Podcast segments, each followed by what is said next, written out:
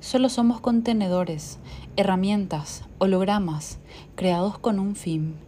Cada experiencia, emoción, apego, alegría, prueba, dolor, programación o contrato no son sino un medio para darle un aprendizaje a nuestra conciencia.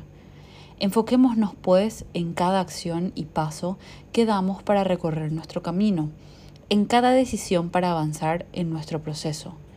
No nos enfoquemos en el proceso de otros, cada uno tiene un lugar y un trabajo que desempeñar.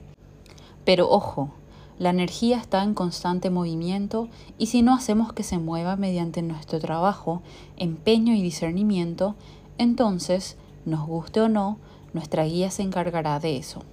O nos movemos o nos obligarán a movernos. De Magdalena Marina.